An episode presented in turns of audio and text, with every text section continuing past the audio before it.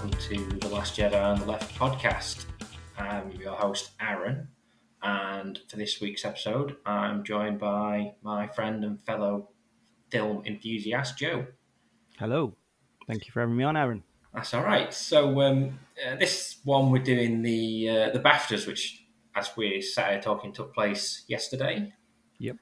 Um, so basically, just just wanted to to run through it and give our sort of thoughts on who won, who we thought should have won. You know, any anything else around those uh, those categories, and and basically the show in general. I thought the show was was fine. Yeah, yeah. I, I was thinking about this earlier because I thought this might crop up. Um, I, I don't know about you, but like with these ceremonies, I kind of started paying attention uh, around the COVID period. Yeah, So it, I'm still not quite sure whether I've ever seen a fully fledged show ceremony like this right, okay. because I think they're still finding their feet a little bit. Yeah, it feels. I, so I have watched the BAFTAs for quite a while now, quite a few years. I mean, I'd love to watch the Oscars as well, but it's usually in the middle of the night and I can't be asked. Yeah. Um, so watch the BAFTAs, and I've watched it. Like I say, it was it used to be Stephen Fry, and I think he kind of just made it look quite effortless. Yeah, right. Yeah, yeah. Whereas now he doesn't do it anymore. And we had a few years of Joanna Lumley, and she was pretty good. But then since then, it's like you say, COVID, and they've kind of not really settled on a proper Yeah. format again yet. I can't even remember the Stephen Fry ones, but now you say it, yeah, it does ring a bell that he used to present them. Um, I think, yeah, it was all just a bit of a hodgepodge through the, the COVID years. And uh, Yeah. it's funny because I was, it's a bit of a side note, but I was, a clip came up on Twitter last night and it was for the Brit Awards. Okay. and it was uh, Queen, and it was Freddie Mercury's final public appearance. I don't know if you've ever seen it, but uh, it was at the Brit Awards. They took home uh, the you know the lifetime achievement kind of Yeah, award, yeah, yeah. but it was so like jarring to see an award ceremony back then. It was very, very played straight, very prestigious, very you know this is to celebrate your body of work and you know everybody's there in their best dress and everything like that and i feel like now they're kind of trying to turn them into a bit more like entertainment shows in themselves Yeah, Um, I, th- I mean- think I see what you mean with that. Yeah, yeah i mean some of the stuff last night like the opening segment and all that i don't know it, it's a bit awkward for me yeah. I, it's a bit weird because, like, I, I, I guess I feel like the Oscars are probably a little bit. Me, I, I haven't, like I say, I haven't watched it in a few years, Mm. not for well a long time now. But um, it always kind of feels like that was probably leaning a little bit more into the, like you say, the, the prestigious sort of. We take ourselves a bit too seriously up until you know Yeah. some bloke gets up and slaps another bloke. yeah yeah yeah you do get Uh, that sometimes yeah, but like I say, this is more leaning towards the almost like the sort of uh, what would you, like MTV music movie awards, that kind of thing. It's a bit more yeah. of a variety show, a bit more of a which is fine. Yeah, At Yeah, the end of yeah. the day, it, it would I- be I- it would be pretty dry if it was just two or three hours of people getting up and going. Yeah, that that's the thing. It's like it's finding the balance. I, I do like Richard E. Grant. I think I think it was quite nice actually that you could clearly see in him as well that he was a bit nervous, but I think it also that that shows it kind of meant something to him because I mean he's such a prestigious actor himself. He's been up on stage many many times, but you could see that that moment for him meant a lot as well, which I thought was quite a nice sort of touch. yeah, Uh, and I thought he did, you know, did fine. So yeah, I thought I thought it was pretty good. It was definitely better than I don't know. Did you see last year's with uh, Rebel Wilson? Oh, I was going to say, it was like the Rebel Wilson one? Yeah, Yeah. yeah, that was. Yeah, it was a bit, bit, but that's the Ricky Gervais effect, isn't it? As well, it's that kind of let's get somebody in to rip the room apart, and it works sometimes, but it's just like law of diminishing returns a bit, I think. And uh, yeah, it was nice just to get back to a, a proper sort of ceremony. I thought as well. That's it. Because I think he, he, uh, like you say, he did. You mentioned that he did kind of look a little bit nervous at Mm. times, but uh, I think he, he treads that line well between taking it quite seriously. You know, these are still awards Yeah. that people obviously spend millions trying to get effectively, Yeah, but also I'm here for a bit of a laugh as well. You know, it's, it's yeah. we're here to enjoy ourselves. I think he owned it as well, didn't he? He knew that he was a bit shaky at the start and everything like that, but he, he, he, took control of it. I thought I thought he was a decent host. Yeah, I thought it was. Yeah, I thought it was pretty six, seven out of ten show. Yeah, I thought it was yeah. not bad. Not bad. The um, the musical numbers were interesting. Yeah, again, it's always that attempt to be as eclectic as pro- possible. I think sometimes, and Yeah, it was just like I didn't. I don't think either of them were bad. The Ariana DeBose one at the start was a little bit odd because she had this kind of hodgepodge of songs, and also she was trying to dance and run around. And to be honest, by the end of it, she looked absolutely fucking knackered. Like she was blowing out her ass a little bit, um, and, and then she trying to also sing. loads of references as well, wasn't she? Yeah, and she had like mentioned loads of women that Yeah. were obviously nominated and stuff, and that was like it's it's a good effort, but this is maybe Yeah. not the well thought through. yeah, And then and then the other one was uh, I think it's Little Simz. yeah, yeah. Yeah. Um, Shell and I, like, my wife, she turned around to me and she went, She's obviously a really good singer, but this, like, she feels like she's rapping and singing over a completely different song than Yeah, what's actually being yeah. played in the background. It's just very bizarre. Yeah, it's one of them things that probably works great in the studio, but it, that's brave doing it as a live performance on something like the BAFTAs. But uh, yeah, I mean, uh, clearly everyone involved there was really talented. I just don't know if that quite worked. And that's the thing; they just throw everything at the wall and see what sticks. Sometimes I know you've got to have musical numbers and stuff like that, but it, it just it, they're attempting so much to be like novel with whatever they present. Like you've never seen this before, kind of thing. Yeah. It just felt a little bit like those. Both of those performances were a little bit like that. But yeah, I, I, I was grateful that they didn't dominate the show though as well. no, Um, I feel like, like I say, for the one or two times I ever have stayed up and watched the Oscars, it has been like, oh, we've we've got another music Yeah. because like on that they have like every song that's nominated as well or whatever. And yeah, because like with the Oscars last year, obviously it got dominated by the incident. Um, but Yeah.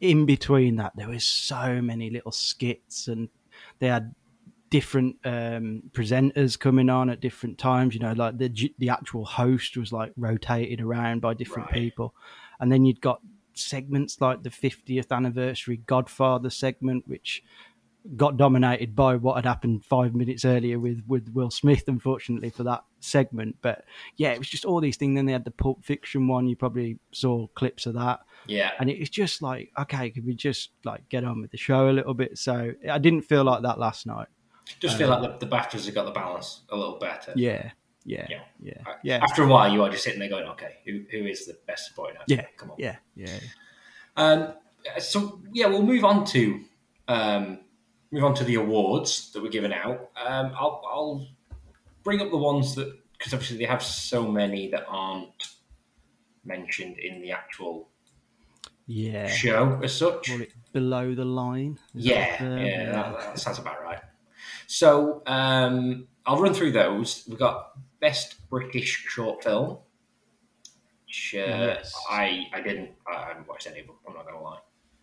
uh, There was just bringing them up Ballad No. of Olive Morris, Baz Bazigaga, Bus Girl, A Drifting Up, and An Irish Goodbye. Uh, I saw some of them were on YouTube. I just never got around to it, to be honest. Uh, and congratulations to An Irish Goodbye. I assume you were the best one.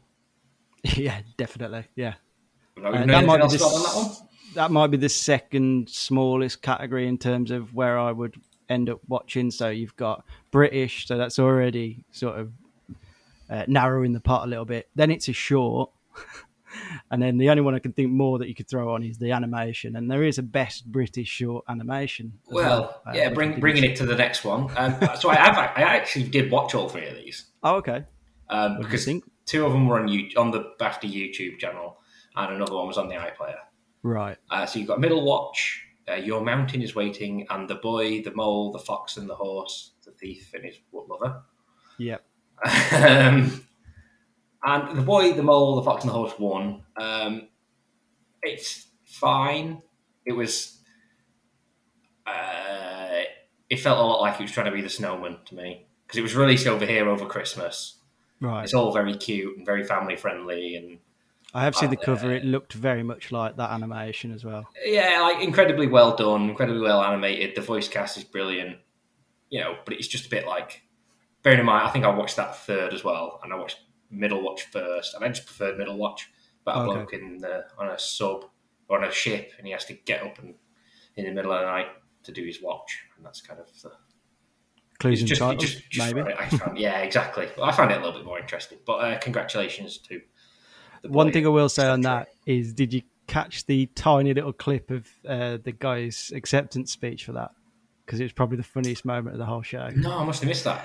There's a guy, I, I won't say who it was because I'm not entirely sure because there's always loads of people involved with these animations. But uh, he got up and he looked great, but he, he said uh, he went to his tailor or something the day before and he said, I, I need help for the uh, for the following night. And the tailor turned around and said, Yes, you do. Which I thought was quite funny. That's a pretty good one. Yeah, fair play. Yeah. Um, so then, moving into the categories we actually probably know a little bit more about. Uh, best sound I've got up next. yep. Nominees were All Quiet on the Western Front, Avatar 2, Elvis, Tar, and Top Gun Maverick. And All Quiet on the Western Front won. Yeah. So, Interesting one. I don't have a lot to say, to be fair. I, I wouldn't have been surprised if Top Gun had won. Yeah, I'm just yeah. I will get onto it probably in a bit more detail later. I haven't actually still seen Avatar. Um, I've seen the other four. Yeah. It's one of those where I wouldn't have been surprised if the music biopic won with best sound. that. I suppose, yeah, that's true. Um, I think my pick would have probably been the winner. I think there's some impressive sound work in All Quiet on the Western Front, to be fair, or Top Gun Maverick, which you know, yeah, loud planes and that, innit? Yeah, yeah, yeah, they're very Basically. loud. Yeah, Yeah. yeah. So, uh, but yes, um, Yeah. production design. Uh, this is this is one where Joe gets to enjoy himself. Uh, all quiet on the Western Front, The Batman, Babylon, Elvis, and Guillermo del Toro's Pinocchio. And Yeah. go on, the winner was Oh, uh, it was a very deserving win for uh, Babylon, which was uh, one of the more underappreciated films of the year. yeah, One of us thinks. yeah. You you enjoyed Babylon a lot more than I did. I think we'll we'll I did. leave it there for that one. I think. I'm saying Yeah. that maybe this is the moment because I don't think we're going to get to talk about it much else. No, and honestly, if it hadn't won, I, I mean, I'm one of them. It, it, it's such an erratic kind of film. I just admire that kind of filmmaking. I'm not surprised it was overlooked by so many of these categories for both the BAFTAs, the Oscars, and whatever else is going on at the moment. I, I'm not. I wouldn't have even been surprised if it hadn't won for that. I think Yeah. the Batman's a fair shout, actually. I'll be honest. There's, there's a lot of the technical ones for me. Um, I can't necessarily tell you where production design ends, and well, like production design and costume design and cinematography, where one really ends and one begins. Like, how much is one person doing that another person is doing? Yeah, to Yeah, me no. is a little bit. I struggle a little bit with that. So it was fine. It like I say, it looked really. Like, it was a brilliant looking film. I'm not going to argue that. I think. Uh, I mean, obviously, uh, Pinocchio is obviously a, a one that's that's, that's designed in a completely one, yeah. different way, isn't it? Yeah, I mean, again, Guillermo made reference to that uh, in his speech. He said, um, "You know, uh, thank you for nominating this film in various other categories," which is an important point, I suppose. Um, that animation always seems to just get its little reference in its own subcategory, Yeah, when actually things like cinematography, things like score, doesn't matter if it's an animation or it's a, a live action film. It, it, it can. uh, You know, it can achieve great things in those sort of categories. yeah, So yeah, it's it's it's nice. It's in there. It's difficult, particularly with production design, though. To I suppose production design for that one, with it being particularly stop motion, so it is like everything is that's true. tangible yeah, at puppet least. work and not stuff, isn't it? Yeah, Just, yeah, yeah. Rather than just on a computer screen or whatever. But yeah, that's a fair point. Yeah, yeah. yeah, I Uh, mean, so- they're, they're all they're all great pieces Yes. of work, really. Yeah. Uh, the next one, uh, original score. Uh, Yeah. All Quiet on the Western Front, Babylon, Banshees of Inisherin, Everything Everywhere All at Once, and Guillermo del Toro's Pinocchio. And the winner for this was All Quiet on the Western Front. And I was a little bit shocked by that because I thought it would either be Babylon or maybe Pinocchio. Got to be honest. The if I think of the score, the only one I can think of is that All Quiet on the Western Front of those five, um, because it was that three note thing, Yes. wasn't it? That kind The- of the- honking, dun, dun. And yeah, it was quite overwhelming in the early stages of the film. But then, you know, you look at the backdrop of what the film's about, it makes sense. Um, yeah, so I, I thought it made sense. I can't really honestly think of. I think Banshees had a pretty decent one. I, I can't. top of my head. Yeah, that's another one. I can't really remember the Banshees one. And what you mentioned about the one in All Quiet being a bit overbearing, I feel like that's maybe what kept Babylon actually out. That maybe that was a little bit too over the top. Yeah, yeah, because it was it was a sort of very ever prevalent kind of obviously the the Russian music and everything that kind of came in and yeah. I think that was such an assault of the senses from every Exactly. angle. yeah I can't really recall the score that much, but um, fair enough. yeah, Uh, the next one I found quite interesting. We've got uh, makeup and hair is the next one. So nominees were All Quiet on the Western Front, Batman, Elvis, Roald Dahl's Matilda the Musical, and The Whale. Um, Elvis won. yeah, I felt for sure it was going to be The Whale, but also maybe The Batman had an outside chance, given the Yeah. Colin Farrell, everything that happened with that. You know, we about you know him going to coffee shops and stuff on the set and people not recognizing him. yeah. That actually, yeah, I hadn't even thought about the Colin Farrell part of the Batman. I was thinking of all the costume and work, but that would fall under a different category, wouldn't it? Yeah, best best costume design. But uh, yeah, no, that that that's a good point. Actually, from the because I haven't seen the whale, um, but from the shots I've seen of it, it does look a little bit like Brendan Fraser in a fat suit sometimes. Yeah, Whereas but- and that's perhaps what I thought was going to go against Elvis. To be fair, that's true. Yeah, I mean the Elvis thing is like stick on wigs and all sorts of just you know very. Tom Hanks in a fat suit. You know? Oh yeah, yeah, yeah. That's yeah. But um, but yeah, I guess that's. I suppose it's best makeup and hair, not most makeup and hair. So maybe yeah, he did look It- quite a bit like Elvis, didn't he? as you say though, the Colin Farrell thing, that would be the performance this year where I think it's half the performance, but equally half the uh, the work, the, the the makeup and hair work. He's unrecognisable in that film, so yeah. you you can't probably narrow it down to one single piece of work. But yeah, I think actually I would probably give it the Batman based on that. Um, uh, we've also got what have we got next? Best editing uh, nominees: All Quiet on the Western Front, Banshees of Inisherin, Elvis, Everything Everywhere All at Once, and Top Gun Maverick. Um, I watched a. There's some guys I've kind of been watching a couple of their videos on YouTube, and they did a predictions video, and they were absolutely convinced that Top Gun Maverick was going to win here because Brits seem to love an engine film. It was like Ford versus Ferrari won, and this and that one, and Rush won, and you know it's got engines in it. Brits love it apparently. So, but uh, Top Gun didn't win, and Everything Everywhere All at Once won, which is interesting. I think. I think the right one won. Yeah, I think you're probably right. Um, it's very clever with the way it's edited. I think that film, the shots Yeah. and everything that are in there. So uh, you won't get an argument from me on that one. Yeah, because everything everywhere all at once. It's a, it's like its title. It is everything everywhere all at once. Um, I probably don't love it as much as you loved it. I think that's fair to say. Um, Yeah. I don't think we've ever really discussed it too much because it's that film that this year has just been so much in the discourse forever, hasn't it? You know, since it came out at festivals and. It's kind of one of the I want to let it settle a little bit before I go back to it and just let the tide go. But the one thing that you do take away from it is it's phenomenally edited. Yeah, Um, there's so much going on, and it it holds your attention for like two hours and twenty minutes or something like that. So, yeah, I think it's really really good editing. Uh, moving on, we got costume design. Uh, again, all quiet on the Western Front because I think that was just nominated for just about everything, wasn't it? Really. Yeah, that was the big one, wasn't it, for the BAFTA? Yeah, Uh, Amsterdam, Babylon, Elvis, and Mrs. Harris goes to Paris. Do you want to give us ten minutes on Amsterdam? Amsterdam, Aaron? Uh, yeah, I thought if I thought Babylon wasn't great, then Amsterdam's a worse version of that. Right, right. It's not. It's not even like the same film really, but they've both got Margot Robbie in it, and they're both set in the like twenties, thirties, forties. You know, a long time ago. Um, so yeah, uh, uh, Amsterdam's a bit of a mess. I guess its costumes are okay. I, if if it had won that, that'd have been shocking.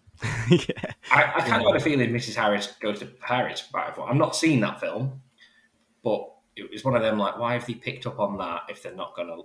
Exactly. Yeah. Both both of those, Amsterdam and Mrs. Harris goes to Paris. You're like, they must be in there for a reason. Yeah. Um, um, turns out Elvis won. Yeah. So.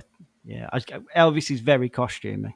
I'll give it that. Yeah, I guess that. I, that's kind of true because uh, he's got a lot of costumes, I guess, and he, he did wear a big collared, you know, white pantsuit. So, yeah, I guess, yeah, sure. Him, haven't you? Yeah, yeah. Lots um, of costume changes. What else have we got in this last bit?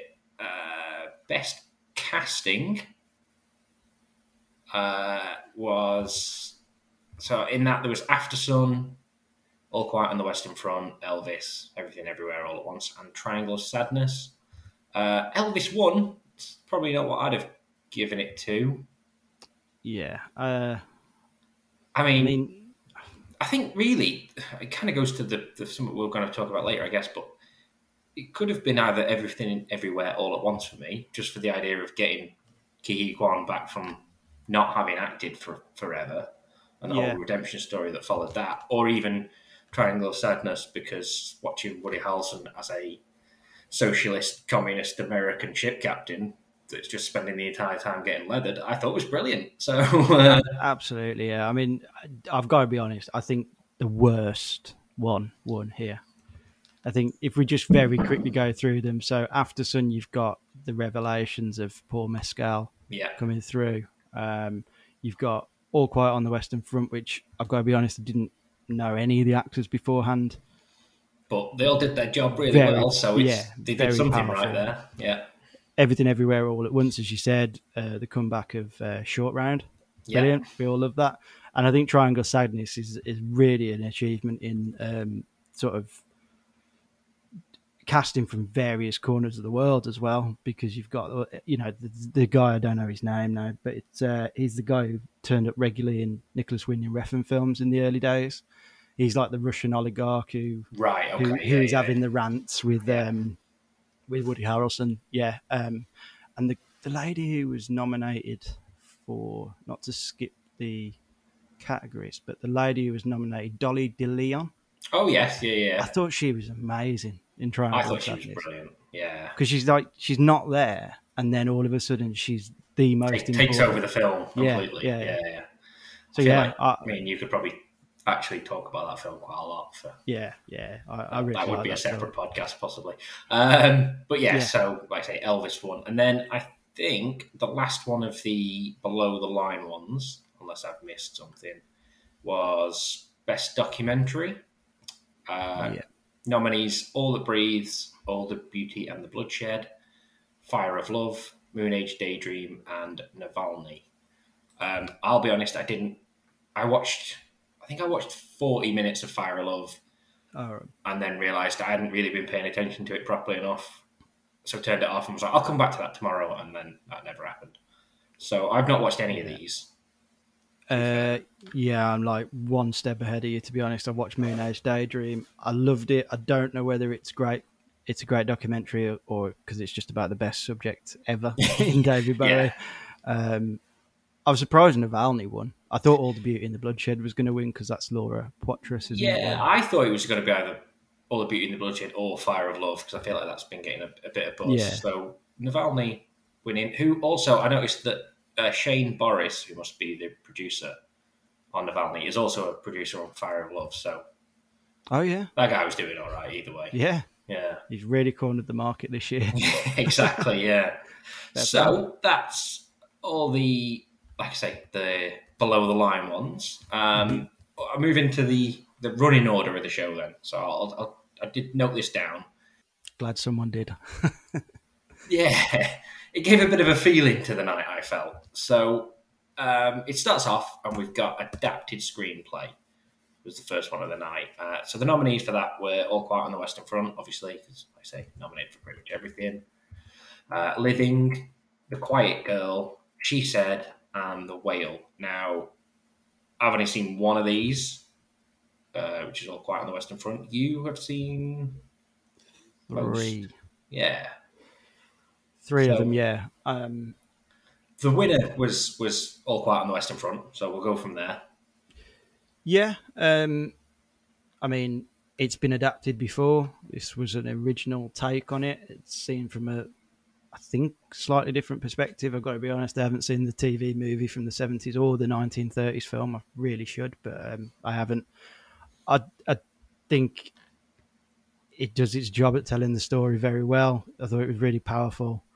There was one particular thing in it. I, I, I might be wrong in thinking this, but I believe that they introduced this aspect, which is the whole thing that's going on with Daniel Bruhl. Right, yeah.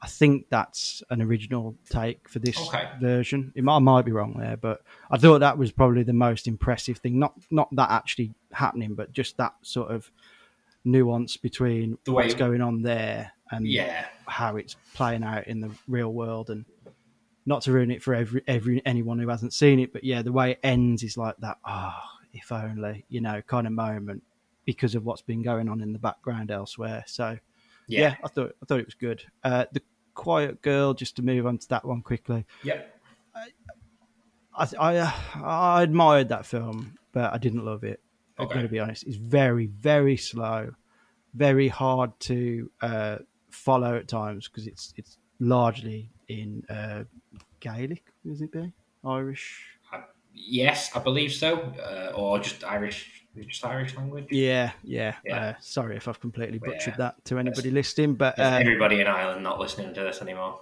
Yeah, yeah. Sorry, guys. Um, I really liked Banshees of Inisherin though. but yeah, um, yeah. No, so Quiet Girl. Um, it, it it really gets you at the end, but I can't say it's a great piece of writing or anything. It just felt really naturalistic. And then a small, tiny shout, shout out for She Said because Yeah. I did actually think that was a pretty solid film. Um, it's definitely B rate, C rate of films you've seen before. All those kind of um, newspaper journalism, sort of uncovering stories that we've seen before. But I'm just a sucker for those sort of things. In And I think- uh, in the spotlight slash uh, Exactly, yeah.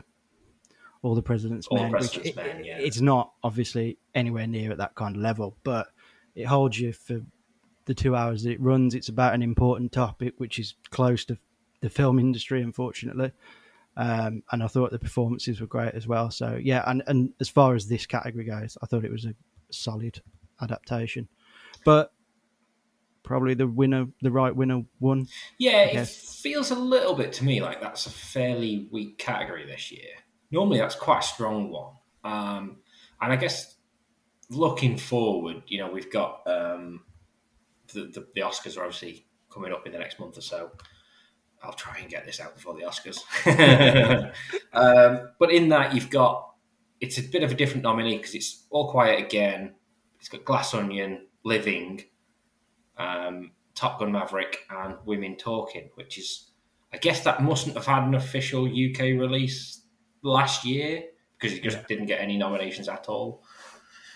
Um, Yeah, that's true. It's not anywhere, is it, in this? no, so it does feel a little bit like this. They're quite different um, between the two, and I wonder if it's it's perhaps all quiets to lose again there. But um, Possibly, yeah. I mean, they have that weird thing. I don't know if that's Oscar exclusive, but that thing where Top Gun's an adapted screenplay because it's a sequel and all that. yeah, that is bizarre, isn't it? Yeah, I think Yeah. it's the same for Glass Onion, actually, isn't it? Because it's Yeah, it will adapting the yeah. characters from the first film, so I'm like that doesn't.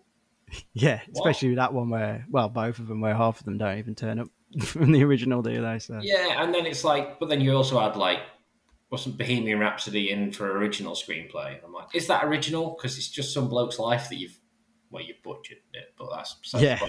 Um, so anyway, that was that was the first because we didn't any of the below the line ones. You kind of see that the way they do the presentation is you see that towards the end of the night before yeah, they wrap up and stuff. So uh, that was the first one we saw. The second award that we saw given out was supporting actress. Um, so the nominees were Angela Bassett for Black, Can- Black Panther: Wakanda Forever, uh, Hong Chau for The Whale, Jamie Lee Curtis for Everything Everywhere All at Once, Kerry Condon for Banshees of Inisherin, Dolly DeLeon for Triangle of Sadness, and Carey Mulligan for She Said. And the winner was Kerry Condon for Banshees of Inisherin. yay! Yeah, I don't think I'd argue with that. I thought she was brilliant in that. Um, I haven't, like I said, I haven't seen The Whale or She Said, but I have seen the others. The Yeah. for? Yeah. Yeah, I, I, I thought maybe the groundswell was going to just come for Jamie Lee Curtis on this a little bit. It, you know, that classic, it's her time. I still wouldn't rule that out at the Oscars, if I'm honest. Um, I just don't think she's in that film enough. I think she's fine in the first bit that she's in when she's yeah, she feels like she's in the first half an hour or so more than the rest of it put together, really. So Yeah, and then she's just walking around with uh, hot dog fingers, which is Yeah. which is great. But uh, yeah, I, I thought Kerry Condon was amazing, and uh, we'll yeah, we will get on to another one. But I was delighted with who got recognised in that film. To be fair, So uh, the last bit I got on that is uh, apparently there's a groundswell a little bit for uh, Angela Bassett. I can only think that's not necessarily for this film. Uh, yeah, and it's more of like a we've never actually given you an award over the last however Yeah. many years you've been working. So yeah, because it's like okay with Jamie Lee Curtis, you're like, all right, we've missed Halloween, obviously, we've missed Fish Called Wanda or whatever. yeah, but at least she's turning up and this is pretty solid work and you know she's on the comeback trail a little bit anyway with the whole halloween franchise yeah, um at least in the public eye but yeah angela bassett is just like she looks like she's still got great work to come um but i wouldn't be picking black panther wakanda forever Uh, her performance in that as uh, the one that we'd look back on no, it's quite it's quite an odd one, like I said. And I mean, flat out, just comparing the two films, everything everywhere is a lot better of a film. Yeah. kind of forever. So, um, so following that, immediately we go to best actor in a supporting role. We've got uh, Brendan Gleeson for Banshees of Inisherin. We've got Barry Keoghan for Banshees of Inisherin. Perhaps they were going to split the vote. We don't know, but uh, everything. Uh, Hua for Everything Everywhere All at Once. Uh, Eddie Redmayne in a spectacular performance in The Good i can't Uh, Al- aaron Albrecht Schluss, murdered that. Sorry. Um, for All Quiet on the Western Front and Michael Ward for Empire of Light. Um, just before we move on, did you notice how you know they have the little the little clips that they play when they're announcing the nominees, Mhm. and they literally cut that cut, cut the uh, thing off for Eddie Redmayne just before he launched into his. Oh yeah, I saw they, they picked that clip and I was waiting for it. I was thinking this is going to be a long clip, and they didn't do it. I was very disappointed in that. give us cinematic blue balls. Uh, but the winner was Barry Keoghan for Banshees of Inisherin. Yeah, I, I was delighted at this because I, as much as Brendan Gleeson is amazing, I don't think he should be in this category for a start. So wait, it's a supporting role. The whole film centered around him. Yeah, Uh, Ke Huy Quan thought it was excellent. I just there's a lingering feeling it should have been Jackie Chan. Sorry. um, Eddie Redmayne, amazing single moment in that film, but that fo- film is not good. Um, Albrecht, I'll just say your first name. Probably butchered that anyway. Uh, yeah, he was he was really good. I thought Uh, he and was actu- good. Yeah, I'll give a shout out. I thought Michael Ward was really good in Empire Empire of Light as well. But I think the right the right guy won. like I say, I had a few issues with Empire of Light, but uh, Michael Ward wasn't one of them. I thought he was he was really good. In fact, I think those are five really good performances and Eddie Redmayne. Um, Yeah, yeah. But actually, I, I really thought Ki Kwan was going to get it beforehand, um, just because of, like I say, it's the comeback story. And I still think he will at the Oscars. I was going to say I wouldn't be too disappointed with any of these things at the BAFTAs because I feel like the Oscars will will pay those back. So it kind of feels like a little bit at this point. Um, you know, it's, it's two actor nominate, two actor wins. It's a well, it's a British film. It's not a British film. It's an Irish film, but Yeah. it's also it's a British film, as Martin McDonagh picks up on. Indeed, yeah, that was pretty funny. We'll get to that later, but it, it's it's a British-ish film, Yeah. um, and you know it, it's there's a there's sort of, sort of feeling with the BAFTAs as well that they tend to honour the British films a little bit more than they honour anything else. Yeah, like I mean- 1917 won best film and everything like that. Surely that's why Eddie Redmayne's even in this category. I feel like Eddie Redmayne's just one of them that He's a bit like Meryl Streep was at the Oscars for a few years. It's like, oh, he's in a Yeah. film. Yeah, we'll just dominate that then. Yeah.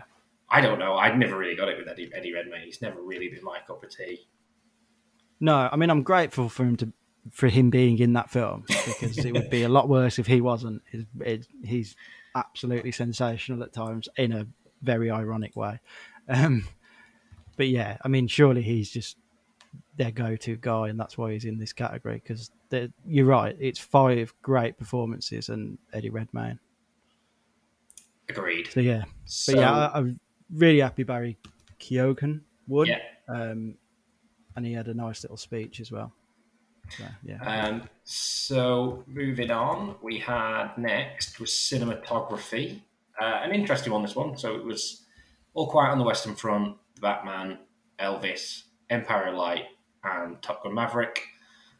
I guess the one thing that feels like worth bringing up as well with the nominees, obviously because it was so it was James Friend for All Quiet on the Western Front, Greig Fraser for The Batman, Mandy Walker for Elvis, Roger Deakins for Empire Light, and Claudio Miranda for Top Gun Maverick. And it just feels like Deakins has reached a point now where if you mention cinematography, it's kind of his name's right up there with it. It's like when best score comes up, Yeah. it's like, oh, what's John Williams done this year or something like that. You know? yeah, he, he's definitely that guy now. I think. So I was quite, Um, and, and to be fair, I think Empire of Light is a really good looking film.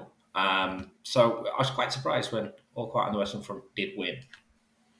Yeah, I mean, you're kind of all on my sort of take on this one, which is I don't think Empire of Light is a great film, but I do think Roger Deakins' work in it is just extraordinary. Yeah, Th- That was the one film, honestly, this year that took my breath away just with its cinematography.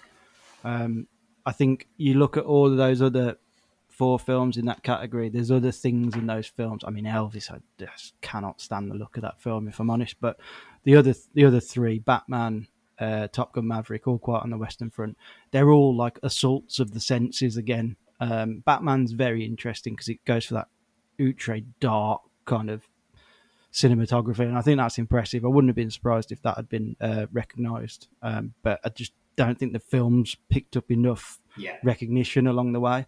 Um, and All Quiet on the Western Front was probably the obvious one given how other nominations have gone here. But I really thought Empire of Light, Empire of Light was the best looking thing I saw this year. yeah. That's fair, and I'll probably bring this up now because it might be the last chance we get to actually talk about uh, the Batman. It's that um, it seems like an odd one because it's obviously garnered quite a few of the, the technical nominations, and it's quite clearly a film that was released what last February, March, something like that. So it's Yeah. clearly not gunning for this kind of thing because it would have been released later in the year if it had been. So it seems like an odd one that it's got kind of nominated in so many different places and then never actually recognised. It feels like they've, they've, they've picked up on it for a reason, but then never actually. I mean, maybe it just was everybody's third favourite Yeah, in I- all these categories, but there's always there's always one film like that that gets loads of, as we keep calling it, below the line uh, category nominations, yeah, and then every now and again they just get enough support that they creep into the best film. yeah, So, like Dune last year, yeah, because of the prestige behind that, because it's a Denis Villeneuve film, it was always going to walk lots of those technical ca- categories, but it had enough behind it that people went, you know what, stick that in the, the top 10. Because that's what a best film category is, really, isn't it? They're just saying these are what we consider the 10 best films of the year. yeah, And I think the Batman's probably about 11, 12 for most people. Um, it's just not quite not quite getting in there, although it probably would get in there for handful. Although there's only five in this as well, isn't there? Which makes yeah, it even do more difficult. a, a few, uh, a shorter list on this one. So, um, yeah, moving on, I've just realised I think I have missed a below the line one, which, uh, okay, it wouldn't normally be below the line, but it was on this show because they didn't do it presenting it in, in, per- in the main show. And that's uh, best film not in the English language. Um, Oh yeah, and I should bring this up because I think you did actually some homework on this one. So uh, the the nominees are Argentina 1985, All Quiet on the Western Front, Corsage, Decision to Leave, and The Quiet Girl. yep. I uh, failed my homework, by the way. you did you did most of your homework, didn't you? yeah. Uh, so the winner was All Quiet on the Western Front, as people will probably guess now, because I feel like I've said that about fifty times. Yeah. Um, it was one of those nights for it. Yeah, I mean, I it's the only one out of the five I've seen. I never quite. I do want to see Decision to Leave, um, but I never quite got around to it. It's it's one of those though with these this this category and the British film category, which we'll come on to. It's like when one of them is nominated for best film, you know what's winning. Yeah, Because I, I did wonder if we stood a chance of getting something interesting because both All Quiet and Decision to Leave both got director nominations. yeah, Um, yeah, But that kind of makes me think maybe Decision to Leave was the sixth best because I had six nominations for director, but only five for film for some reason. I don't quite know why, but, um, but Yeah, maybe that was like their sixth best film rather than the. yeah. I mean, it would be that would be my pick. We might not get another chance to talk about it, although if he's been nominated for director, uh, yeah, we might. But uh, yeah, I I didn't watch Argentina 1985 or Corsage. Yeah, Um, but of the three I've watched, All Quiet on the Western Front is very, very good. But I think Decision to Leave is just a work of art. Um, whether it's the best film, it's certainly not the best film Park Chan Wook has done. right. But you know, when you're just in the presence of just a, a brilliant, brilliant constructor of films, Yeah, he's just at a level now where everything he does is just so meticulously designed and delivered on the screen. It's just a joy to watch it, even if the whole film doesn't always make as much sense or keep you as invested. You can just watch what he's doing on the screen and just be blown away by it. But so yeah, I I'm glad it got at least a nomination in here, and especially the uh, director. Um, but yeah, give that a short, small shout out while I can. no, very good. Yeah, um, but like you say, it seems a shame a little bit because it feels like in most years that well, I would say that could win, but All Quiet was a bit of a, bit of a, a juggernaut at the BAFTAs by like you say Yeah. by having the most nominations and stuff. Um, yeah, uh, like I say, I, you would- you would think it might do well at the uh, Oscars, but it didn't actually even make the shortlist on the Oscars. So, which I think we'd spoken about before, which is a bit of a bizarre one. But there you go. yeah. I mean, if we do an Oscars, uh, Yeah, you can have your I'll- rant about I'll that. have then. my rant then. Yeah, Yeah, Um, so then, moving on, the next one that we saw given out was the outstanding debut by a British writer, director, or producer. Always a bit of an interesting one, this uh, for me, because it feels a little bit more like what is the most involvement this person's probably had as well with the film. yeah, Producer Yeah. is like, I don't. When's a producer ever going to really win it? Doesn't Yeah. seem likely. yeah. Anyway, the nominees were uh, Charlotte Wells for Aftersun, uh, Georgia Oakley, and Helene Seif. I probably ruined that. Sorry uh, for Blue Jean. Uh, Marie Linden. Reed, Reed. Oh fucking hell! These names are killing me tonight. For Electric Malady, uh, Katy Brand for Good Luck to You, Leo Grande. Which I didn't even know she wrote that until she came Yeah. up in the list of nominees. I was like, oh shit. Yeah. Um, and then Elena Sanchez Bello and Maia Kenworthy for Rebellion. Um, I've only seen one of these films. Have you seen any you more? only need to see one of them. Yeah. yeah, no, I've seen Good Luck to You, Leo Grande as well, um, which was good and excellent performance from uh, Emma Thompson, of course. Yeah. But yeah, there's only one film. I suppose this here. is the bit where we, we. I mean, I've mentioned it on the initial podcast I did for this that I Yeah. think Aftersun was my favourite film of last year. It absolutely blew me away when I saw it, and I think what Charlotte Wells has done with that film is nothing short of outstanding. And Yeah, I also know you feel the same way, so that's why I'm just saying this. yeah, no.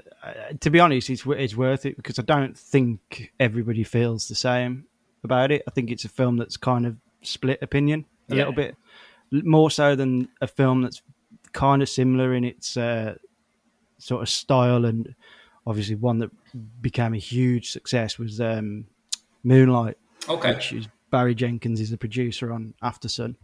Uh, but it seemed that with Moonlight, it was just the right time for that film, and everybody just went with the tide again and just said, "Yeah, you know what? This is this is real strong work." I've got exactly the same feelings towards Aftersun. I think Aftersun is just perfect, hundred out of hundred. I don't. I, there's nothing I would change about that film. I think the performances are just sensational. Um, to say that it's Charlotte Wells' first film and she's a writer director, she's one to watch, and I, I'm I mean it on like a scale of like Paul Thomas Anderson kind of people. You know, th- to come out with that on your first go round is is wow. Yeah, So I yeah, agree. I- it's, uh, it's one of those that, you know, I'm already eagerly awaiting whatever she's going to do next. Yeah, and y- you know what? If she doesn't do anything or whatever she does next fails, she's always got that. I mean, they, for me, the Aftersun should have dominated everything this year. It should be in the Oscar race. It- it- Paul Mescal should be walking away with, well, not to step on things, but yeah, I just think it's a, it's just an amazing film. Um, so yeah, we're both firmly in the uh, in in the we love this film camp. So Yeah, you probably just just let us let us know when you watch that film and it utterly destroys you as well. yeah. Um, the next one um, we've got animated feature. So this is the one where I had the little bit of homework to do, uh, which I, I didn't absolutely nail it. I'm going to be honest. Did I you did- fail your homework? I did slightly, yeah. the nominees for this were Guillermo del Toro's Pinocchio, uh, Marcel the Shell with Shoes On, Puss in Boots: The Last Wish, and Turning Red. Um, I didn't. I didn't watch Puss in Boots: The Last Wish. I haven't seen Puss in Boots one. Not that I particularly think there's going to be a hard plot to follow, um, but I haven't seen Puss in Boots one. I don't think I've seen like, half of the Shrek films either. I was a little bit like, I, I don't. A lot of people seem to rave about it, and I'm not like. And then I think Mark Kermode said he didn't really see the appeal of it, and I was like, well, if everybody's not telling me it's brilliant, then I'm not going to set a time. But I did watch the others. Um, so the winner was Guillermo del Toro's Pinocchio, which um, it's hard to argue against because it is a really, really well done film. I know you weren't quite as hot on it. You, you I just maybe- didn't.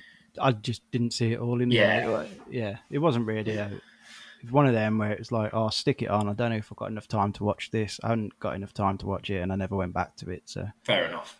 Um, it is really good. It's obviously really it's well made. Um, I still can't quite believe we get a song number from David Bradley of all people. Um, but but it, it happens, and yeah, it's, it's a really good film. Um, obviously, it's got Guillermo's sort of penchant for the uh, political undertones as well in there. It's one that you probably could watch with your kids. Probably, maybe get a little bit dark in some places, but also it's, it's as he mentioned in his acceptance speech, it's not necessarily just for children. Really, it's also a film for adults, and animation can also be for adults. All that said, I think I'd have given it to Marcel the Shell. So I did see that one, and I did enjoy it. Um, my only thing with it was, I felt you could tell it was something that had been born from little shorts, Yeah, and it had been fleshed out into a, a bigger uh, feature length sort of Yeah, uh, yeah, yeah. animation. But because the, the No. plot is very slight, isn't it? There's, there's not really, and it, I always felt like I sat there and was like, I know what this film is doing. It's trying to like play on my emotions by having this incredibly cute looking shell thing, and yeah, something yeah, bad's going to happen to it. I just know it, and like, how, what do I? And it, but it worked. I don't know, man. Maybe it's. I think Jenny Slate's performance is, is really good in it as Marcel. Um, yeah, yeah. And the guy who does the voiceover of the director, camera operator, I, so He's I'm not sure. Is that actually the director? I think he is. Yeah, Right, Is it Dean Dean Fleischer? Yeah, yeah, yeah. yeah. Yeah, I think it's him or Dean Fleischer Camp maybe. Yes, that's it. Um, yeah, so I, I liked him, and, and I, th- I think you can always tell when you've got somebody who's doing the performance who implicitly like know or intimately knows the subject of what he's trying to get across. yeah, So I thought he bounced well off Marcel. yeah. Which I believe they used to go out together. Oh, Dean right, okay. Camp Yeah. and, and Jenny Slate used to be like a. Obviously, they're still on decent enough terms if they're making this Yeah. together. But yeah, like I say, that probably would have won for me. But at the end of the day, I can't really argue with uh, Guillermo. Um, you know, I'd have absolutely loved a nomination for Mad God, but it was never going to happen. Oh wow, yeah. I hadn't thought about that. See that again? That's like that's in the Aftersun and the uh, decision to leave kind of what's going on. Why is that not nominated? Kind of category for me. Like Puss in Boots might be incredible, but I feel like we know where what we're getting with the seventh Shrek film or whatever it is. Yeah. essentially. But yeah, Mad God was like twenty years of just Exactly. That's that's. I mean, I wasn't as big a fan of it as you were in terms of the end product, but Yeah. to actually just appreciate the craft that's gone into it, yeah, yeah, incredible. just the insanity that he, he put up on the screen in, in general was was uh, worthy of a nomination. Even if I like say it wouldn't have been my number one. yeah, I do think that's a little bit of a lean year. Um, normally, there is at least one animated film that I'm like, that's up there in my top top ten of the year or something like that, and there wasn't really that for me this year. no, I mean, I think it's Mate, were any of them that bad? I don't know. Tough one. Yeah, I think it's probably testament to how Pixar's having a bit of a rough time as well, because that's normally the one, isn't it? Probably, yeah, because It's because turning red, Pixar. I was just thinking that I don't think it is. I think it's under the no, I'm lying. It is. It is Pixar, but also they had um, Lightyear. They had Lightyear Oh, as well this year, um, Yeah, which kind of didn't hit on all cylinders. A lot of people were kind of mixed on that, so just a bit of a bit of a down year for Pixar, and then that Yeah. leave us? I guess. yeah. I funny you mentioned Mad God though, because I hadn't even thought about that, and yeah, that would have been my shout. Yeah. So the next one is original screenplay. Uh, nominees were Banshees of Inisherin, uh, Everything Everywhere All at Once, The Fabelmans, Tar, and Triangle of Sadness. Um, and the winner for this one was Banshees of Inisherin. Because for me at this point, you were kind of, okay, you'd heard, uh, we, we, we hadn't heard about a lot of the technicals and stuff, but that's by the by.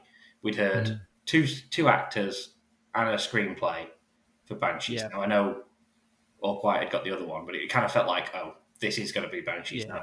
this is where we're going. Yeah. yeah. So, Definitely. um, I- and I, I absolutely cannot argue because I, I think Martin McDonagh could write. I mean, I want to say he would write a film about two blokes just sitting in a room, and I would be like, yeah, I'm going definitely. But that's almost what this is, and I still loved it.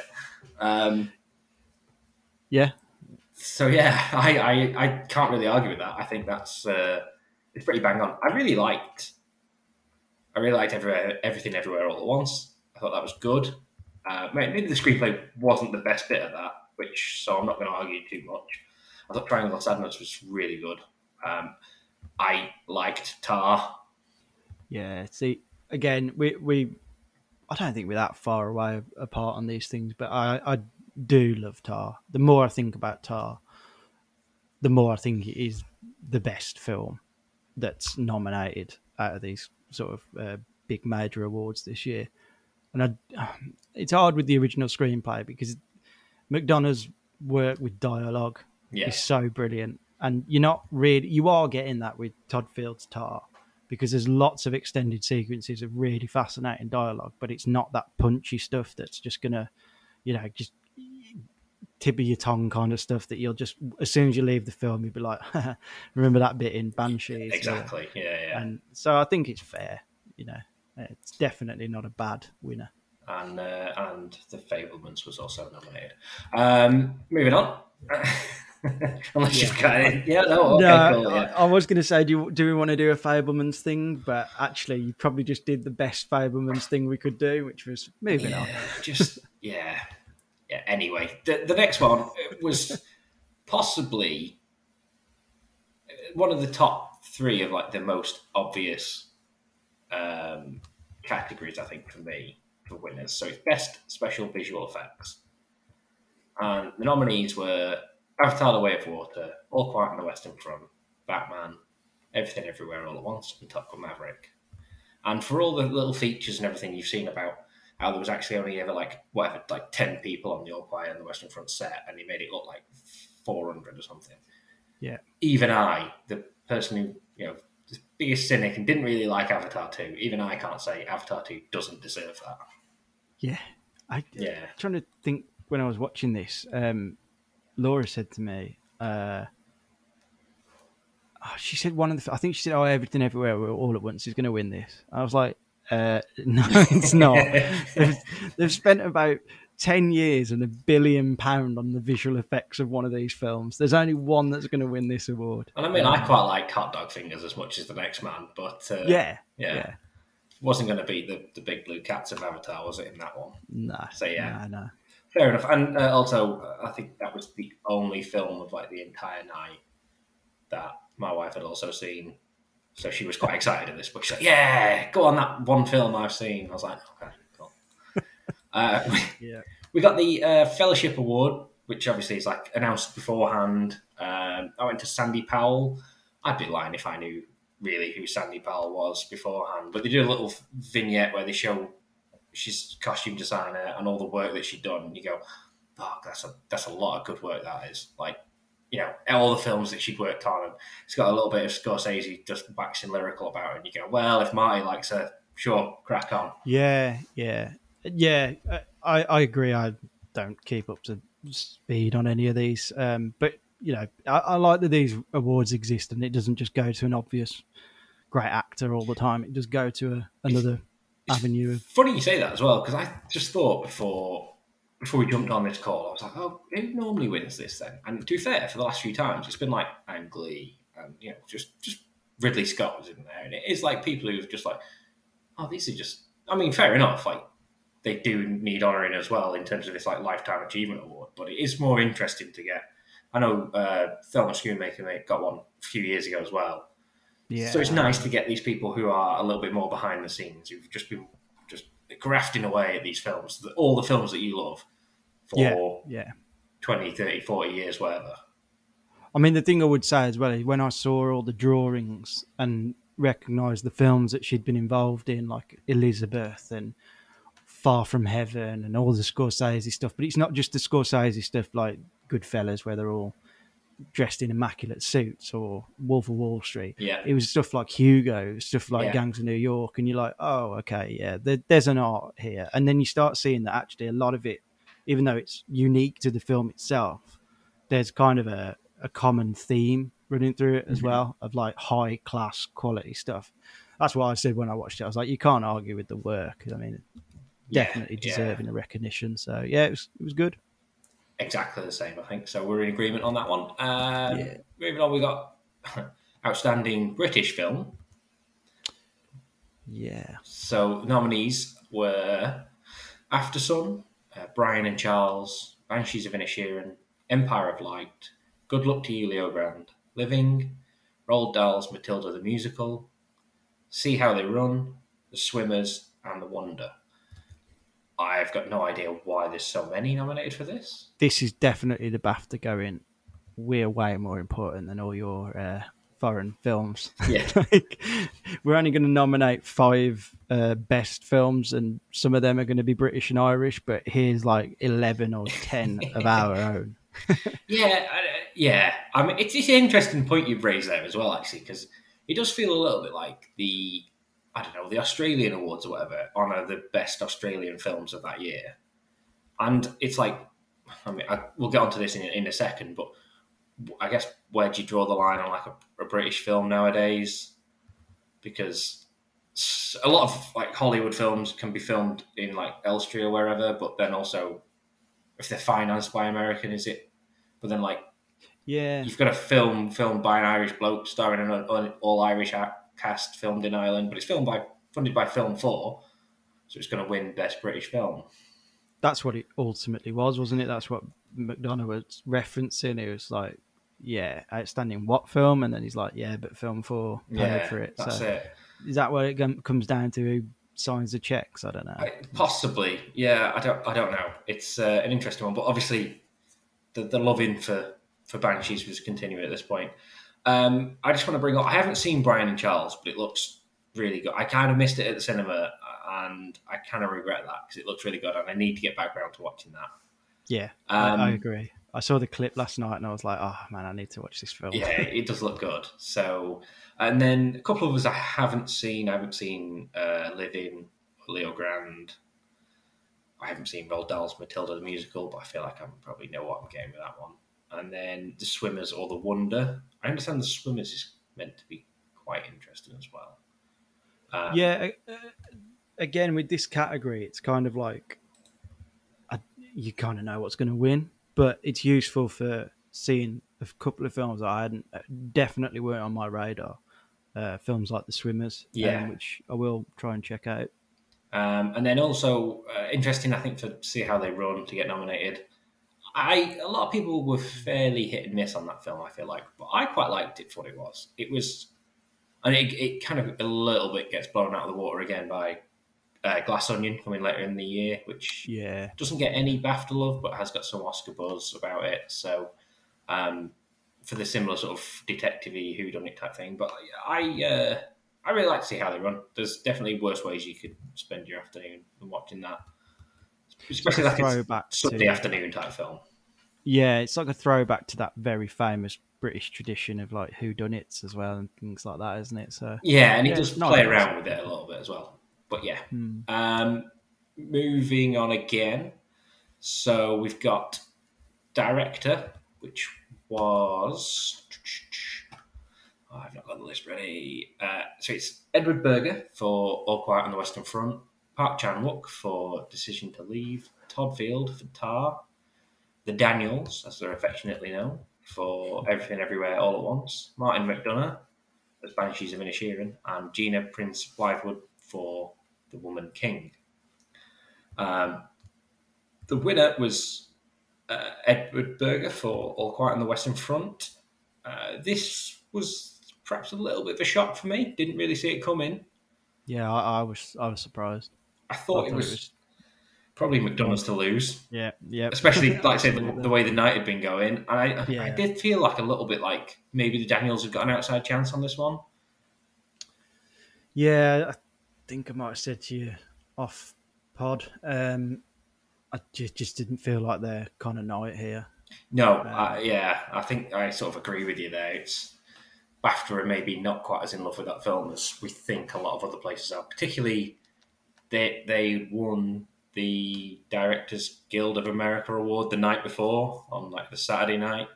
They'd won that, so Yeah, it it, it, it strikes a, a, an interesting point, I think, as well, just to look at this category of films. And I appreciate All Quiet on the Western Front is not a British film, but you feel like with a handful of these films, if they were, like if Tar was a British film, it's running away with everything this year. yeah, here.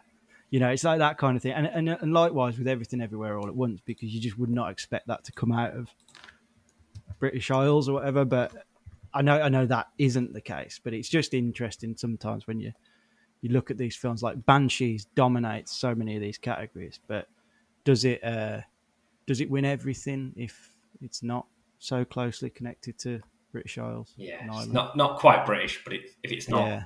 kind of you know that kind of connection, you, you probably yeah, it does raise a good point.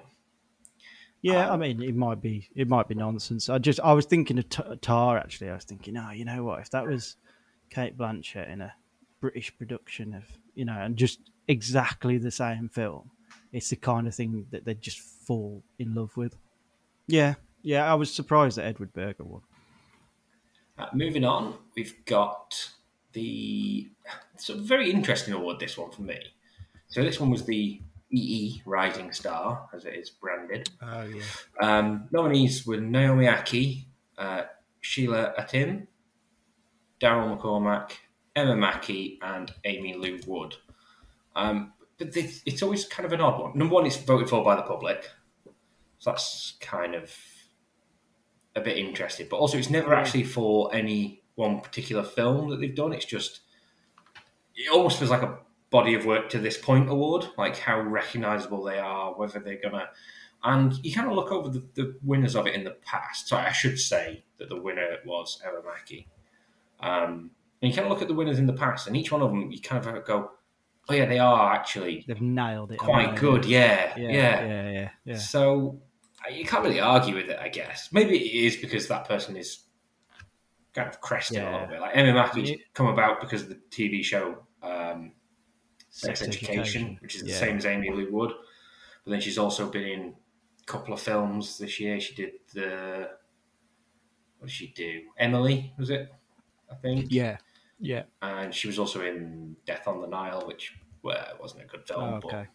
you know she was in Yeah, I haven't seen the. What was the first one of those? Murder on the Orient Express. Oh yeah, of Yeah. course. Yeah, I haven't watched either of them, so held off on the second one because I hadn't seen the first one. First one's better than the second one, in my opinion. Yeah. But um, Yeah. yes, it's, it's sort of an interesting one. So even though like like Naomi is obviously uh, she's in the new Whitney Houston one, I think. Uh, Right. Okay. Yeah. Sheila Yeah. Tim has kind of been around a lot. She's done a lot of stage work in the past, but she kind of came through a little bit in the uh, the Woman King. Yeah. Yeah. yeah. Um, I thought she was really good in that. To be fair, and, she was. I I agree. Yeah. and uh, Darren McCormack was in Leo Grande. He was the titular Leo Grande, I believe. Yes. So yeah. it's kind of each one of them is coming through quite a lot, but uh, I mean, you can't. I can't. Yeah, like you say, the ones they really have hit it off with this award in the past. Uh, you know, the public obviously know what they're talking about, I guess. Um, but yeah, I was like looking at like Tom Hardy, Jack O'Connell, um, who's the Nope guy? Daniel Kaluuya. Yeah, Daniel Kaluuya, um, and also Lashana Lynch won Yes, it last year, yeah. I think. He's in The Woman King as well. Yeah. he's brilliant in that film. And yeah, that's why I thought Sheila Atim was going to win actually. Um, but I don't know when the vote takes place or Yeah, or if not enough of people have seen that, maybe, especially for like Yeah. what is effectively a popularity award. yeah, exactly. I, I suppose most people are going to going to have seen Emma Mackey in various places by this point, so it'll be interesting to see. I think think she's got the look to be a star for one thing. Yeah. Um, Laura said to me, I should say Laura's my partner, by the way, if anybody's wondering who Laura is. Um, she said to me, yeah, when she's got a blonde hair, she looks just like uh, Margot Robbie. And I couldn't really see that after know. that. Yeah. Believe uh, in my what I controversially top ten film I'm looking forward to this year. She's also going to be in Barbie, so uh, Oh, is she? yeah. Oh, that would be interesting. So I'm not quite sure what they're going to do with that because, but like- you say, those two do look quite a bit alike. Maybe a little Yeah. bit like they played off a little bit in Babylon with uh, Samara Weaving, who's in that, who also Yeah. kind of looks a little bit yes, like definitely. Margot yeah, Robbie as well, and they kind of play off that in that film a little bit. Yeah, definitely. So, but Yeah, so, yeah, She's not quite uh, uh, Margot Robbie as she's not quite Margot Robbie in the film. I thought that was quite clever. Exactly, yeah, that's it. Um, so after that, we moved on, and it's these last four as well, which I, I think this was a first. So people might correct me if I'm wrong on that, but I think this is the first time that it was actually broadcast live from this point on. Yeah.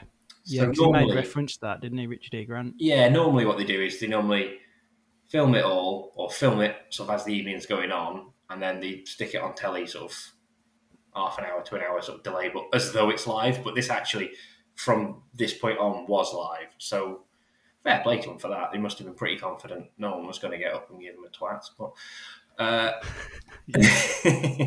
Going off past experiences, yeah. yeah, that's brave. it. I think he made a joke about it as well at one point, didn't he? Yeah, he also raised his hand at one point Did he? to a woman. It was a joke. It was in the jest. I was like, oh, Oh, yeah. it wasn't the best look. But uh, Bit I nerves, just think he was, bit- yeah, nerves, yeah, yeah. Wouldn't hurt a fly, would he, Richard? E. No, surely no, not. No. Um, Um, So yeah, moving on, uh, we've got it was best actor next. Uh, this one was an interesting one for me because, like I say, despite uh, All Quiet kind of winning a fair few at this point, it still felt like Banshee's night up until this point for, for me because the nominees were Austin Butler for Elvis, uh, Colin Farrell for Banshees of Inisherin, Brendan Fraser for The Whale, Daryl McCormack for Good Luck to You, Leo Grande, Paul Mescal for Aftersun, and Bill Nighy for Living. And I was I was pretty convinced Colin Farrell was going to walk away with this just because of the way it had gone. Um, if you'd Yeah. asked me like a couple of months ago, I'd have been fairly certain like Bill Nighy might have been up there because that's this living kind of when it came out, it felt like a film that was going to do well at the BAFTAs. But that kind of never really materialised. And like I say, the eventual winner was Austin Butler Mm-hmm. for a performance you absolutely loved. I'm sure. I mean, he's the best thing in it, but I just, while we're on this subject, I just don't understand the fascination with him, Austin Butler.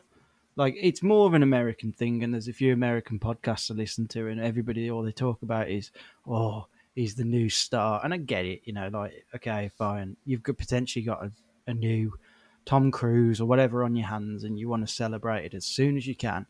But I just don't really understand the love for this particular performance. And I don't know if it's that thing where it's like because it's a music biopic again, and we've had the Rami, Ma- Rami Malek thing before, and countless others that I can't even think off the top of my head. But if I look at that list, I haven't seen the Bill Nighy performance, but uh, and I haven't seen Brendan Fraser. But I mean, Brendan Fraser is getting a lot of celebration for that role, so I can understand why he's in he's in this. He, it was seen seen as a triple header, really, wasn't it, between Austin Butler, Colin Farrell, and Yeah. Brendan Fraser. Um, but yeah, of the ones I've seen, he doesn't come anywhere near in terms of performance. Like Colin Farrell is doing something that he's not really done before, which is playing against that type of, you know, wherever he's in, he's always the center of the universe, and he's almost the antithesis of that. You know, in this film, like everyone wants to get away from him, and it's not really explained why. Hmm. And then he turns it on a dime, like towards the end, and that's where you're like, yeah, this guy is just an actor, Yeah. like a proper, proper actor. The way he turns in the last act of that film, it is brilliant, and he, he deserves the recognition. And it's a complete opposite of what you've got with Austin Butler, where everybody's clamoring immediately to go, oh, we need to honor this guy now, and you're like, well, you know, you're honoring the individual performance, but we all know how it works. But it's like, I don't know. I just I don't get it in the single performance. I don't get it in the whole aura around him or anything. It's just I, I just don't get it. I mean, yeah, because you, just like you say, the sort of they almost work like a bit of a. Uh, we should have honoured you for this in the past. Sometimes, don't they? Yeah, But there's definitely not any of that with this because you look down his like past Yoga films, hoses? and it's like yoga yoga Hosers, yeah, and uh, the dead don't die, Yeah. which I liked. but you know, and other than that, he played Tex Watson in uh, Once Upon a Time in Hollywood. So he's gone from doing the devil's work to uh, doing Elvis, and I, I don't know. Yeah. I, I quite liked it. I, and I agree with you. I think he's the best thing in Elvis, and I liked Elvis quite a bit more than you did as well.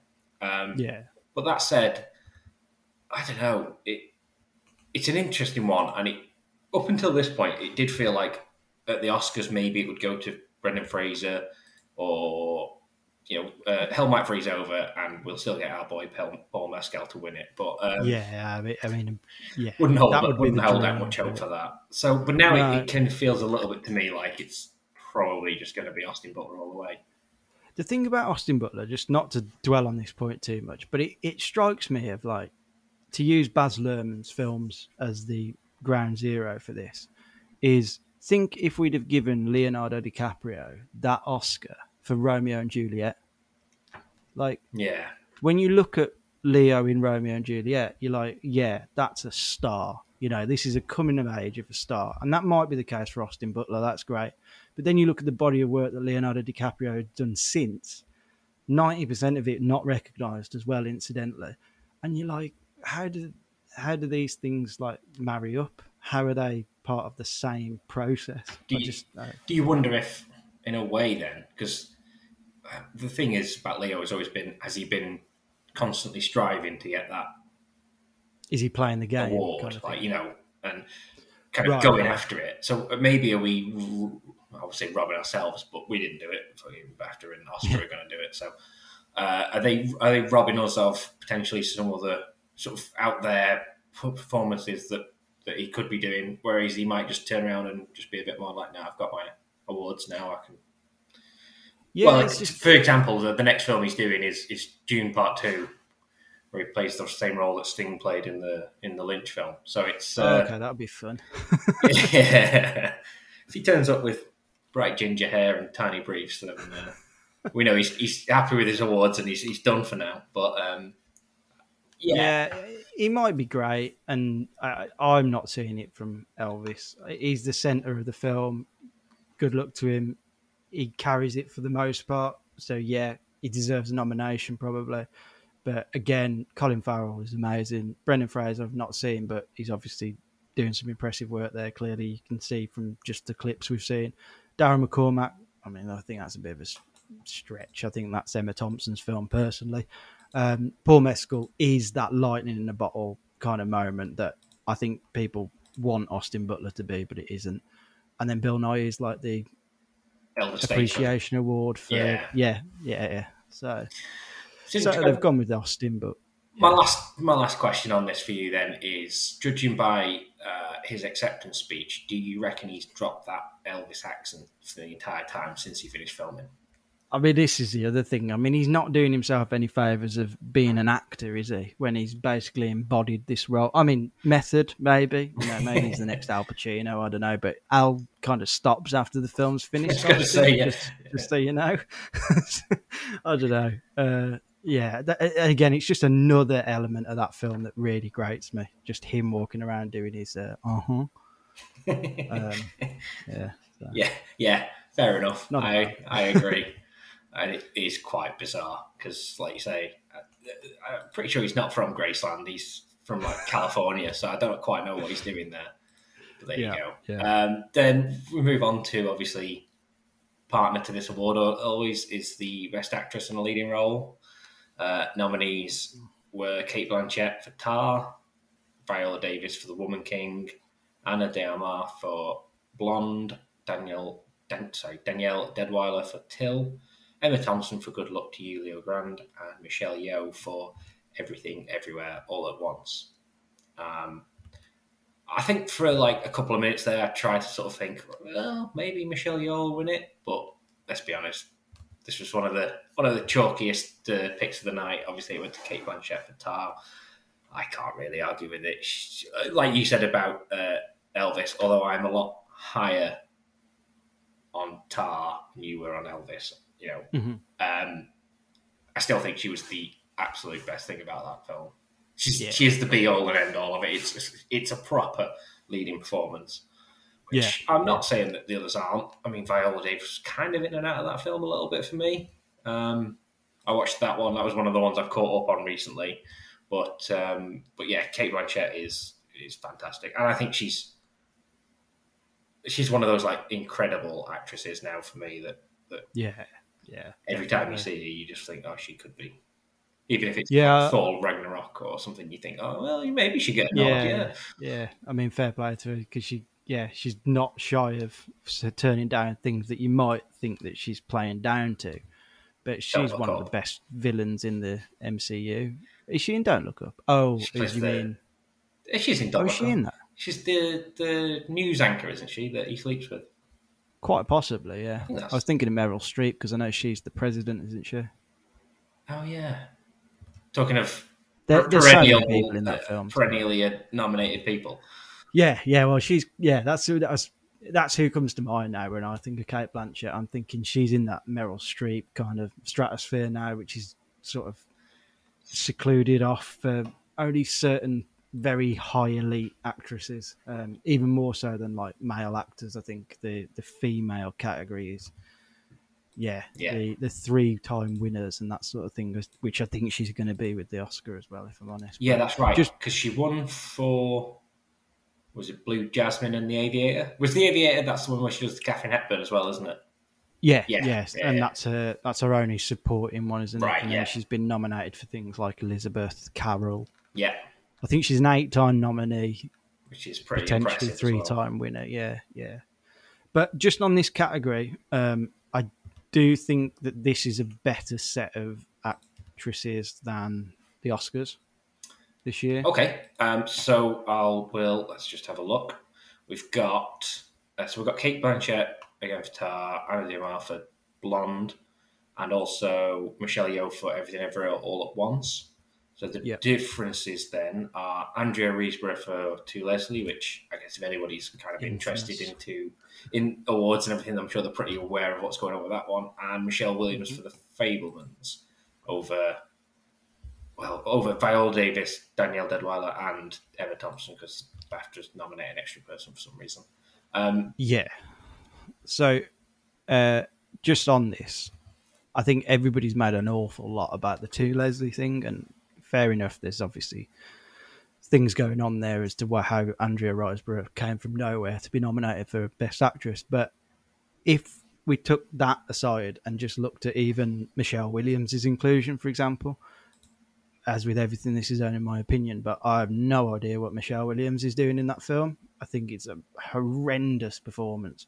So when we talk about the likes of Viola Davis and in particular Danielle Deadwyler, who I think is incredible in Till, not getting nominated for Best Actress, I think actually Riseborough in To Leslie is doing a decent job. Right. Yeah. It's just that it's just that she's not campaigned in that way, and it's not it's not been done naturally. It's but it's actually not campaign. the worst. Yeah. Yeah, it's actually not the worst pick in the world. But uh, yeah, so but just looking at this collection here, I think they got it right in terms of Viola Davis. I think she's deserving because it's a really good physical performance as well there from her, um, and you know an emotional one as well. Um, and Danielle Deadwyler, I I can't believe that wasn't nominated. I think that was an incredible performance, and nice to see Emma Thompson as well. So yeah, I liked this category. That's interesting. Um, to. I will have to check up Till because that's one I've not caught up on. Um, and again, kind of so what we were saying before about you know Austin Butler and Cate Blanchett might be the, the best things about their film. I think Michelle Williams might have been the worst thing about that film for me. I found that performance just incredibly great in like Yeah, um, so yeah, that, that one kind of baffled me because it was one of them. I think I'd even I watched the film even after the nominations had come out and uh, fully sort of realised what was going on in, in, in each nomination and stuff. But um, kind of check check your phone afterwards after you come out the cinema and everything, and saw that she was nominated for that, and I was like, what? Were they watching a different film than me? Like, what? it's funny though because with with the BAFTAs, of course, it hasn't got much recognition, but there's still that thing with the Oscars of is this is this going to be the Fabelmans' year? I Yeah. don't know. Like, is it going to be Spielberg's time again? Is that why the? But Paul Dano wasn't. No, was I feel like there was probably some some feeling of that in there, and particularly for the Oscars, that like you know because they kind of nominated him here, here, there, and everywhere, kind of thing, and it's got a few. But I'd be very surprised if he walks away with with much from the Oscars, to be honest. I would be. Yeah. I mean, we haven't discussed it much on here, but yeah, I, I don't hate the Fabelmans. I just I don't think it's a particularly awards worthy film, especially in that body of work from Spielberg. Someone like that, he, he, he strikes me as he could do this sort of stuff standing on his head, but he's just doing it because it's sentimental and it'll get him his awards potentially. Um, Just feel a little bit like he's ticking the boxes, like you know, make a film about your biopic and make Yeah. it all about Hollywood and how films are great, and then you'll you'll be all right. But even that feels Yeah. a little transparent for this, to be honest. Yeah, I mean, yeah, he's done the slavery films and the Holocaust film and the, you know, he he does this, doesn't he? And the, and now he's doing the personal film. But I think it was Mark Kermode who said it. His best personal film is E.T. Like he will never make a better Yeah, personal film than that. yeah, you want to go about you know magic and your parents splitting up and everything like that. Childs of divorce, Yeah, that exactly. sort of stuff. yeah, Um, exactly. Yeah. So yeah, I think we're we're hot take. ET is better than the Fabelmans. yeah, yeah. Who'd have thought it? Yeah. um, which then that rounds us onto the final award of the night. Um, and like I say, this so this one again kind of shocked me a little bit. So the nominees were All Quiet on the Western Front, Banshees of Inisherin, Elvis, Everything Everywhere All at Once, and Tar. Um, winner was All Quiet on the Western Front, and it it threw me a little bit. I'll be honest. Even though, let's be honest, you kind of look back and you go, "Oh, well, it, it won seven awards on the night." You know, technicals and the below the line and the you know the, the bigger ones. Didn't get any acting nominations, I guess, but well, it got one nomination but no wins. Um, so maybe that threw me a little bit. But uh, yeah, yeah. What were your thoughts on? Yeah, a bit like Berger winning Best Director. I just didn't see it winning these big major ones. Um, whether that was just you know, the thought that McDonagh and Banshees was just going to be the one for the BAFTAs. Yeah. But even if I'd have took that one out of the equation, I don't think All Quiet before these nominations came out. There's no way All Quiet on the Western Front would have been the second film I would have thought the that would sweep the BAFTAs. And it hasn't swept it. It's been fairly balanced between those two as the big hitters. But yeah, best film and best director. I'm not saying it's undeserving. It's in the mix there for me. But yeah, I was I was surprised because I thought what they'll do is they might give Berger best director and give McDonagh best film as well. That's the way I thought it was going to go as well. To be fair, and like yeah. you say, even to the point where I, because you know you, have got the acting. Obviously, they both got the the uh, screenplay on the wins. But I thought up until the moment where they open the envelope and everything, and I thought, oh, it's, it's probably going to be Banshees anyway. It's still been a Banshees night, hasn't it? And then you go, oh no, it hasn't actually. It's been a it's been an all quiet on the Western Front night. It's actually a really big win for them. Big win for Netflix. Um, for the Netflix reason alone, I don't think we're going to actually get a strong showing at the Oscars because the Oscars yeah, no, hate Netflix. Um, but that does as well to me in terms of the Oscar race mean because a lot of people have been saying it's leaning towards everything everywhere all at once. People are saying Banshees might throw it off. Top Gun might be up in there. The fact that Banshees couldn't even get Best Film at BAFTA suggests to me it's got a lot of runway for everything everywhere at the yeah. Oscars now. I don't. I don't think I had Banshees in the running for Best Film at the Oscars. No, no. I thought it would sweep this lot because of it being yeah. an Irish film and you, just the people involved. McDonagh, um, Brendan um, Gleeson, yeah. uh, Colin Farrell. These are all old school BAFTA. You know, did Colin Farrell ever win Rising Star? Uh, Maybe oh, did. That's a good question. Quickly sure. to the internet. uh, I'm going to say no. Yeah, no, maybe not. He did.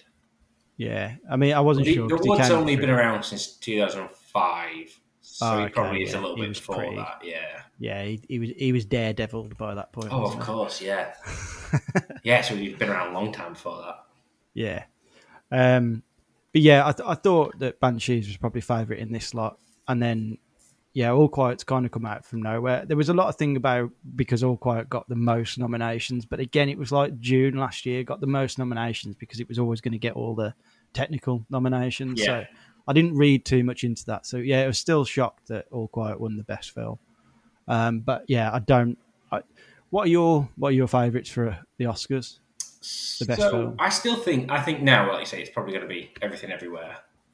Um, just having a look at the so the, the, the full list of full list of uh, of nominees is All Quiet on the Western Front, Avatar: The Way of Water, Banshees of Inisherin, Elvis, Everything Everywhere All at Once, The Fabelmans, Tar, Top Gun Maverick, Triangle of Sadness, and Women Talking.